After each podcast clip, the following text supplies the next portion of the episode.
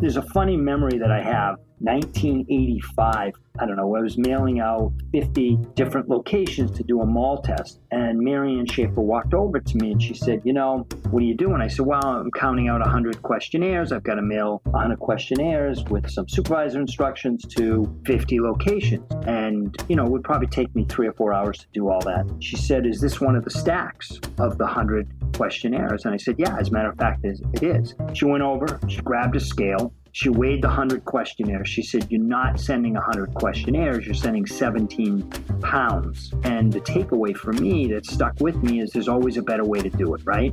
And instead of counting them out, all I had to do was weigh them. She's right, okay? And it saved me hours and hours to do that. So it's kind of stuck with me that, you know, if you're doing something the same way a year and a half ago, is probably a better way. Marketing research has evolved considerably in the last 35 years. Today, we'll have the opportunity to talk to someone who's experienced that firsthand, from door to door paper surveys to quick turn online methods of today. He'll be sharing career advice from his 35 year career.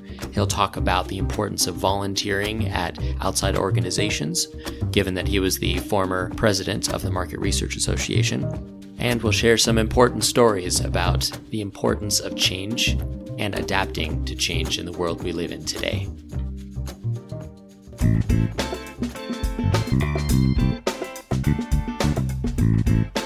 This is Digging for Insights, the marketing research podcast for insights professionals and businesses looking to deeply understand their customers so they can grow. I'm Stephen Griffiths, a Fortune 500 corporate researcher Join me as we talk with experts about inspiring case studies, career advice, and research methods that will lead to growth.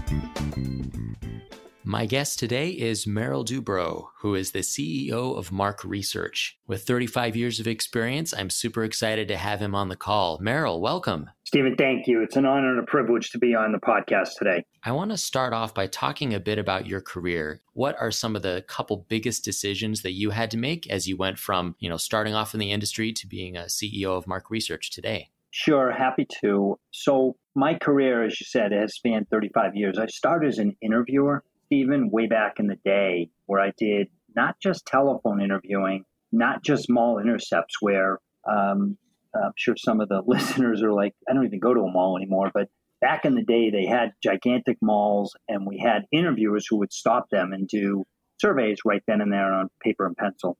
I also started and so old that I did door to door interviewing. And um, yeah, so I, I did that. And then I worked for a company called Fieldfacts International, as well as six other companies. And as we discussed, spanning about 35 years. And each of my positions, I had some tremendous learning. So, you know, Fieldfacts, I, I really learned project management and got involved with the industry at a company called CRC Information. I really started to hone in on my sales ability. Then I went to Phone Lab where I became president of a company. So I really got into financials.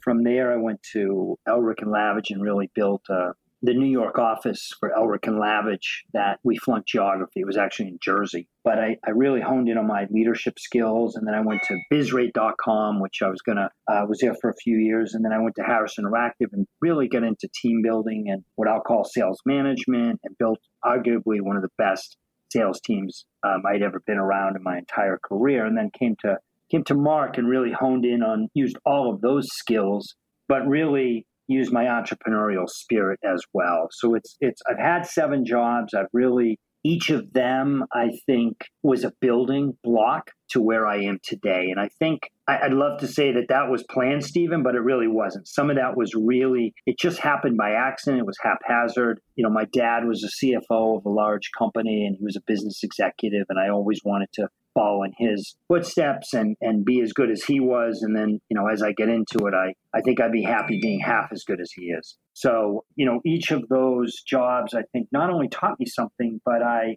my dad always said look when an opportunity presents itself you got to do two things. Number one recognize it's an opportunity. And number two do something about it. And for my career I moved around a lot. I mean, mostly on the East Coast, but I moved from Boston to Connecticut, back to Boston to Philly to South Jersey to North Jersey, back to Boston, and then ultimately to Dallas, where I'll where I'll always have a home.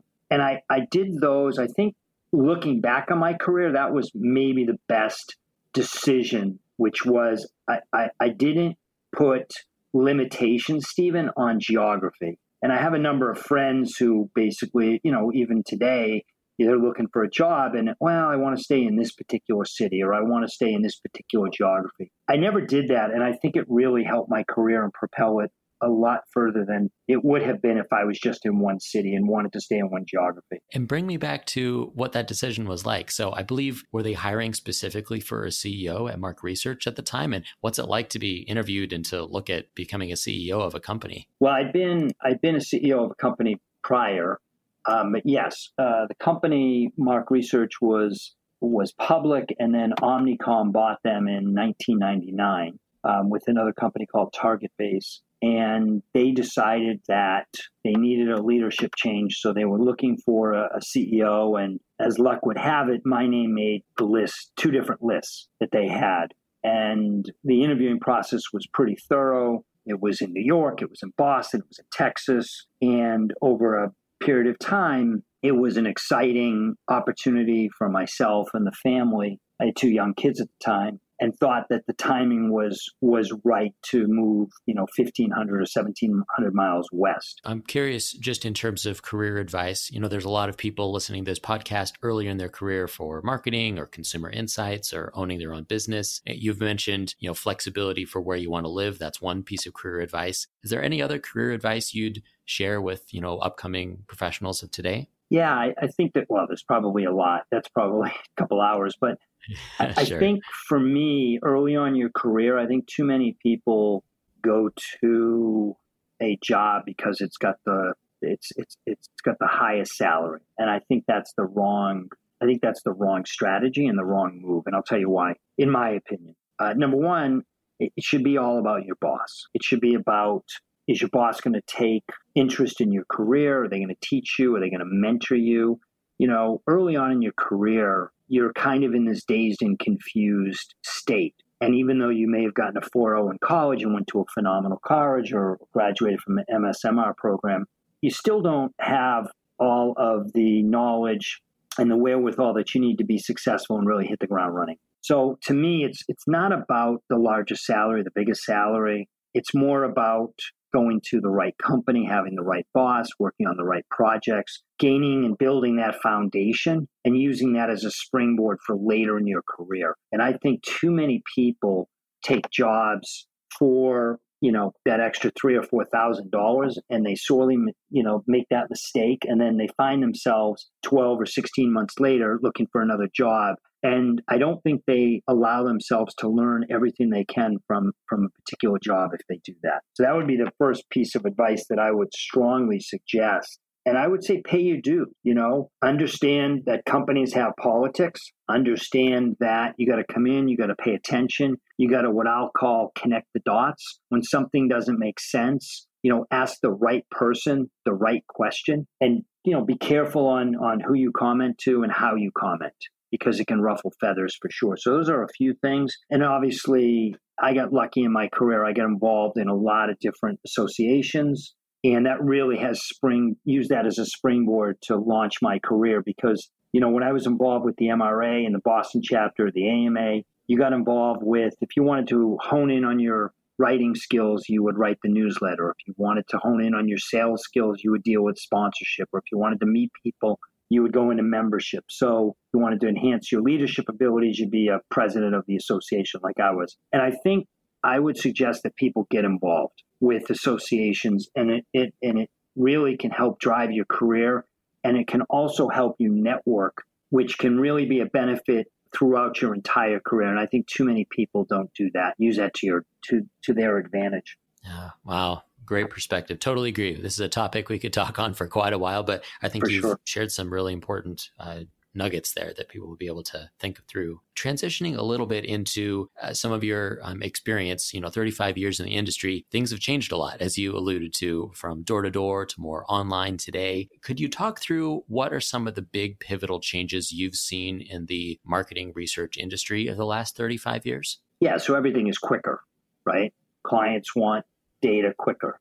They want it for a reasonable price. They want to make sure that they can drive insight for their business and they got to do it, you know, yesterday isn't even quick enough. So, you know, because I'm old, I have lots of gray hairs to prove it. The reality is, you know, we started with paper surveys during my career. We then went to phone. We then went to online. And then we went to, you know, a lot of mobile as well. And then, you know, we'll, we'll see what's next, but probably AI will be next and, and integrate within the insights community as well. So I think that's been in the natural progression, but everything is a lot faster.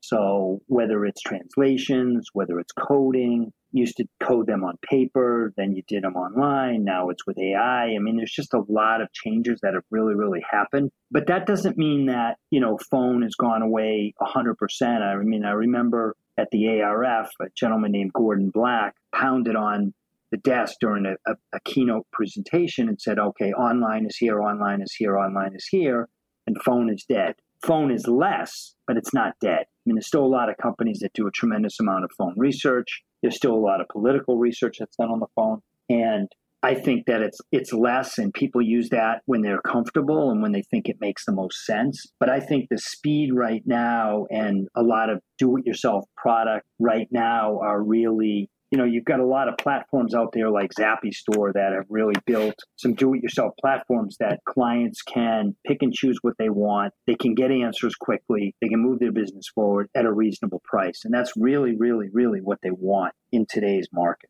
You know, the client, the clients really have changed over time, um, and our business has changed as well because you know our company, which started in 1965, was really built on large assessor projects. Assessor is a forecasting tool so you'd have a large project for four months, five months, you charge a half million dollars. Well, most clients don't want to wait six six months these days for data and to get back what they should do and how they should do it and integrate that in their business. So those have morphed into much smaller projects, much quicker projects to drive the insight that I mentioned earlier. So I mean everything has changed. I mean even stuff from 3 years ago has changed. But over over my career it's changed tremendously. Wow, that's fascinating. You know, I think it's easy looking back to think those are easy changes, right? Like, well, of course we're going to move online. Of course we're going to move to mobile. Are there any experiences that you can think of of maybe pushback in the industry or one of those uh, transitions that was actually pretty hard for a lot of people to accept? Yeah, all of change. Change isn't easy. I mean, well, it's funny, Stephen, but change, you know, change is not easy for a lot of people, right? I mean, change is inevitable and there's a famous quote change is inevitable growth is optional. But change is not easy for a lot of people. People want to do things the way that they've always done it. I have to guard against that here. And if from a from a technology standpoint if you're doing something you know if you're doing something the same way even 2 years ago a year and a half ago is probably a better way. You know there's a there's a funny memory that i have in 19 wow 1985 from marion schaefer I was back in the day. I worked for a company called uh, Quick Test, and we had about I don't know. I was mailing out, FedExing out fifty different locations to do a mall test. And Marion Schaefer walked over to me and she said, "You know, what are you doing?" I said, "Well, I'm counting out 100 questionnaires. I've got to mail 100 questionnaires with some supervisor instructions to 50 locations. And, you know, it would probably take me three or four hours to do all that. She said, Is this one of the stacks of the 100 questionnaires? And I said, Yeah, as a matter of fact, it is. She went over, she grabbed a scale, she weighed the 100 questionnaires. She said, You're not sending 100 questionnaires, you're sending 17 pounds of paper. And, you know, it put things into perspective. I didn't realize what she was doing. I thought she was crazy at the time. But what she really was saying, and the takeaway for me that stuck with me is there's always a better way to do it, right? So mm. if I had all these questionnaires that were printed out at Kinko's or somewhere else, and instead of counting them out, all I had to do was weigh them. She's right. Okay. And it saved me hours and hours to do that. So it's kind of stuck with me that wow. there's so many different things in terms of your business to save time, to save money. And ultimately, it goes right to the bottom line. That's a great point. It sounds like that experimentation mindset has been key as you've gone throughout your career and even probably at MARC Research, right? Where you're probably trying to evolve your business model and the tools you use to, to stay up to date with the times. Yeah, that's exactly right. I mean, I had this kind of dream years ago that I wanted to generate revenue in my sleep. So we built a number of do it yourself products that have really um, um, I think, met client demands and really allowed them to utilize these tools very timely and drive insight again at a very, very reasonable price, but ridiculously fast. I mean, we're testing concepts now that normally would that still take companies three or four weeks to do. We do them and get data back to our clients and allow them to make decisions in less than 36 hours. And we have great partners doing that, working with us right now. It's, it's very impressive and shocking how quick that, that we can that we can turn around things. Uh, well, that's great. As someone who loves to get data back quickly when I commission projects, stuff like that is very exciting for sure. 36 yeah. hour turnaround. That's that's what we like to see, right? Yeah, absolutely. Um, and obviously it depends on the complexity and lots of factors, but the faster is uh, typically better. I'm curious, you mentioned earlier the AI, artificial intelligence, you see as being the future. Any thoughts for what that might look like for the industry? You know, that's a good question. I, I think it's it's a little bit of a question mark right now. I think everybody's kind of racing to see what it's going to look like, how they're going to be able to move that forward, what the deliverable is, how can clients um, once they get that deliverable integrated into their enterprise. I think it's a little bit of wait and see. If I had to guess, the next 16 months or so will really kind of form what that looks like.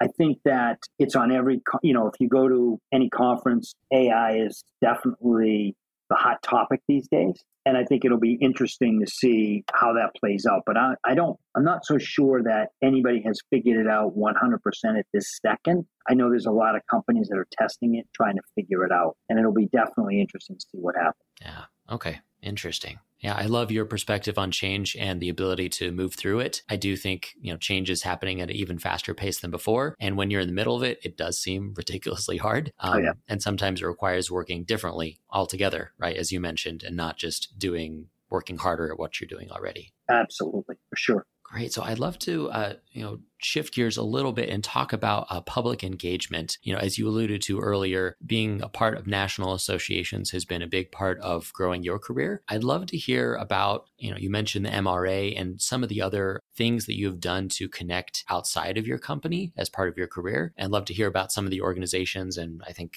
a blog and a few things are in there as well. Yeah. So about, um, oh, maybe 13 years ago or so, a number of this, well, a number of the staff had come to me and said, Hey, I think you should write a blog. And I said, No. And then they came at it a different way. And it was, you know, Joan Treisman and Christopher Dallion and a few other folks, Frank Summers, and said, Well, look, you always ask us to trust you, and we do, and you're usually right. We're asking you to trust us. This will be good for the company, it'll be good for your brand. You tend to look at things a little bit different you tend to be pretty opinionated. And they were stroking my ego and said, well, you tend to be right on a lot of things. I think you should write a blog. So I did. I wrote it three times a week for 10 years, fairly successful. We got average about 15 comments on each post. I posted Monday, Wednesday, Friday. We got about 1,200 hits a week. And it takes somebody who's extremely disciplined to to be able to do that. I didn't have a lot of guest writers. I didn't have any ghost writers. I wrote everything because wow. p- people who know my personality could tell if I wrote it or not. And it was very Seinfeld esque, Stephen. So, what did you have for dinner? I had Chinese food last night. Okay, that's a blog. You got delayed on a plane yesterday, right, Stephen? That's a blog. So I wrote about three or four things, and you know, like my luggage kept getting lost. I don't know why there's not a GPS tracking in my luggage and stuff like that. And I and I wrote about a lot of these things, and actually a number of them were put into play, and they came out as businesses years later, which was kind of interesting. So, oh, very cool. Yeah, I think a blog is great for the time, and I just you know after ten years, it, it kind of thought I wanted to take a little bit of a break and and let life catch up a little bit, and then see what was next. And so I think that's one aspect of it. Obviously, I think getting involved in associations is so important. Early on in my career, it was about honing in on my skills. The first time I presented was in Nashville, Tennessee at the Opryland Hotel. And back in the day, you may not even know what these are, Stephen, but good old index cards. We would write our notes on those. And I was visibly shaking in front of the audience Wow. And with, you know, it was almost like I was fanning myself with the index cards and my voice was cracking. And I knew that if you wanted to move your career forward, you really had to be a good, if not great, presenter, communicator, because I believe everybody is in sales. So whether you're selling a product or a service, okay, fine, but you're going to have to sell yourself on a job interview, or you're going to have to sell your idea to colleagues or your boss. Everybody, in my opinion, is in sales. And the AMA and the MRA and a number of associations really allowed me to hone in on my skills and get better. Later in my career, and I've been on a lot of boards, it was all about giving something back to this industry that frankly has given me something back. I mean, I have a number of national awards in my office, you know, lifetime achievement awards for the for the research community and, and a bunch of other stuff. And to me now, it's all about giving something back. So Steve Schlesinger and myself, we chair CEO summits for the Insights Association that have become very, very successful. We started what's called the YPG, which is a young professional grant over at the at QRCA, which allows people that are under 35 to go to conferences, 15 or 20 young professionals for free. Um, we've just started a lot of different things and continue to give something back.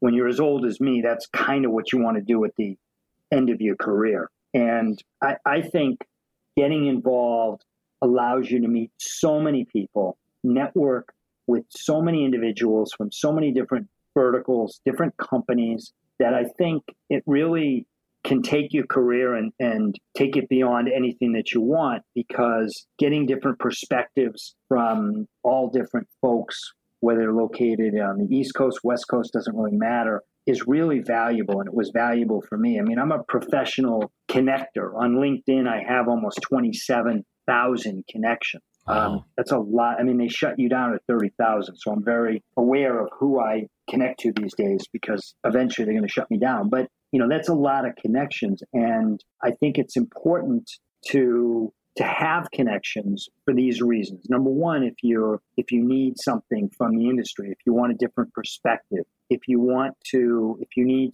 a reference from somebody, if somebody sends me a resume and I know somebody at a company they used to work for, it's it's valuable to get a little bit perspective so I know about the person before I meet with them. And I, I think if you don't have those deep contacts, I think it limits your ability down the road. And for me, um, you know, I've been I've been very very lucky and very fortunate to have a lot of contacts and people who I've worked with that I've always stayed in touch with. So it's really worked to my advantage. Wow. Well, and I've certainly seen connections be a big um, influence in my life as well, for sure. I mean, at different decisions, you need some input, need some advice, and having people who have those similar experiences to give that advice is has been incredible. I do want to finish up. You know, you mentioned you did the blog for ten years. You've been with associations. I know you recently started a podcast. Can you talk to us about what your plan is there and what kind of podcast it is? I decided to have a podcast this year. It's called On the Mark. MARC Research on the Mark means you know I think, spot on. And what I want to do is have and committed to having 56 podcasts this year. So you could say, okay, why, why 56? Well, because we've been in business for 56 years. That's why. MARC Research has been around since 1965. It's our 56th year in business. I wanted one for every year. And, and I've had people who are all different walks of life. So I've had uh, my BFF, Steve Schlesinger, who I think uh, runs the largest qualitative company in the world and is just such an entrepreneur and such energy and passion. It was important for me to have him be first. And Melanie Courtright, who's the CEO of the Insights Association, a good friend of mine, just has an amazing thought process. And, you know, I've had researchers like Jamie Gunthry and Merrill, Merrill Shugoll, who, who's the president of Shugoll Research, who's been around and, and was president of the Insight, well, president of the MRA back in the day. And I had just people I've met along the way. So I had Leslie Gudel, who's a sportscaster for 20 something years at Comcast in Philadelphia, who I met many, many, many years ago. I've got a couple of big ones coming up with Lenny Murphy, who's just a, an authority in the insights community and just somebody who's really has his pulse on on you know what's going on. And then a woman named anita watkins who's over at kantar who i think is the most important qualitative research in the world she probably has about 900 or so moderators that report into her at kantar. Just an amazing individual. Yeah that's what the podcast is about. Wow Well, that's good for you for switching to that. I know I find podcasts, obviously, I'm biased, to be Yep. pretty exciting and a way Sure. to consume something when you're on the go, which I think it has a lot of uh, value and benefit. So I know I've listened to several of those episodes and looking forward to listening to more. Yeah, thank you. I really appreciate it. As others um, want to reach out or connect with you, what's the best way for people to do so? Uh, they can send me an email, Merrill, M E R R I L L dot Dubrow, D U B R O W, at mark with a C research.com, or feel free to call me on my cell. I'll respond to every every email or every call, 214 493 6569. I'm in the office early. I start every day at about 6.15 a.m. and easy, easy to find, that's for sure. Well, that's wonderful. And I can definitely include that information on the show notes for this podcast as well. Oh, thank you, Stephen. Well, my guest today has been Merrill Dubrow, the CEO of MARC Research. Thank you so much for joining us on the show today. Thanks, Stephen. Appreciate it. And that concludes my interview with Merrill Dubrow, the CEO of MARC Research. For me, there were at least six things that I took away from that conversation with Merrill. The first was in terms of career suggestions.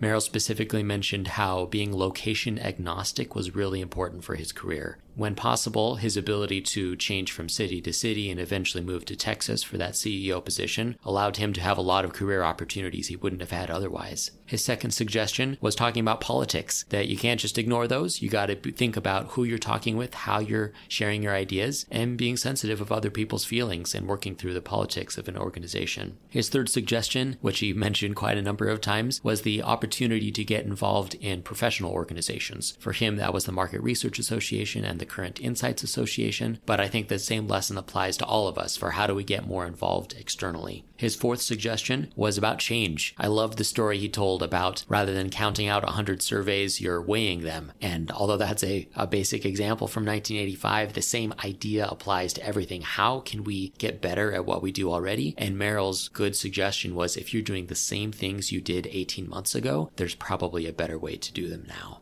And fifth, everything you do is sales. Whether you're selling your own ideas, your recommendations, the ability to present effectively is a really important career trait. And finally, the sixth takeaway for me was the importance of AI or artificial intelligence. Clearly, it's a big up and coming trend across a number of industries today, and I look forward to having guests on the show in the future who can talk more in depth about artificial intelligence and AI. If you have a chance and you're on iTunes um, or Apple Podcasts, please leave a review so that others can find this podcast. And as with anything, you can go to diggingforinsights.com in order to get more information on this specific episode. Until next time, I'm wishing you the best as you dig for insights that will grow your career and your business.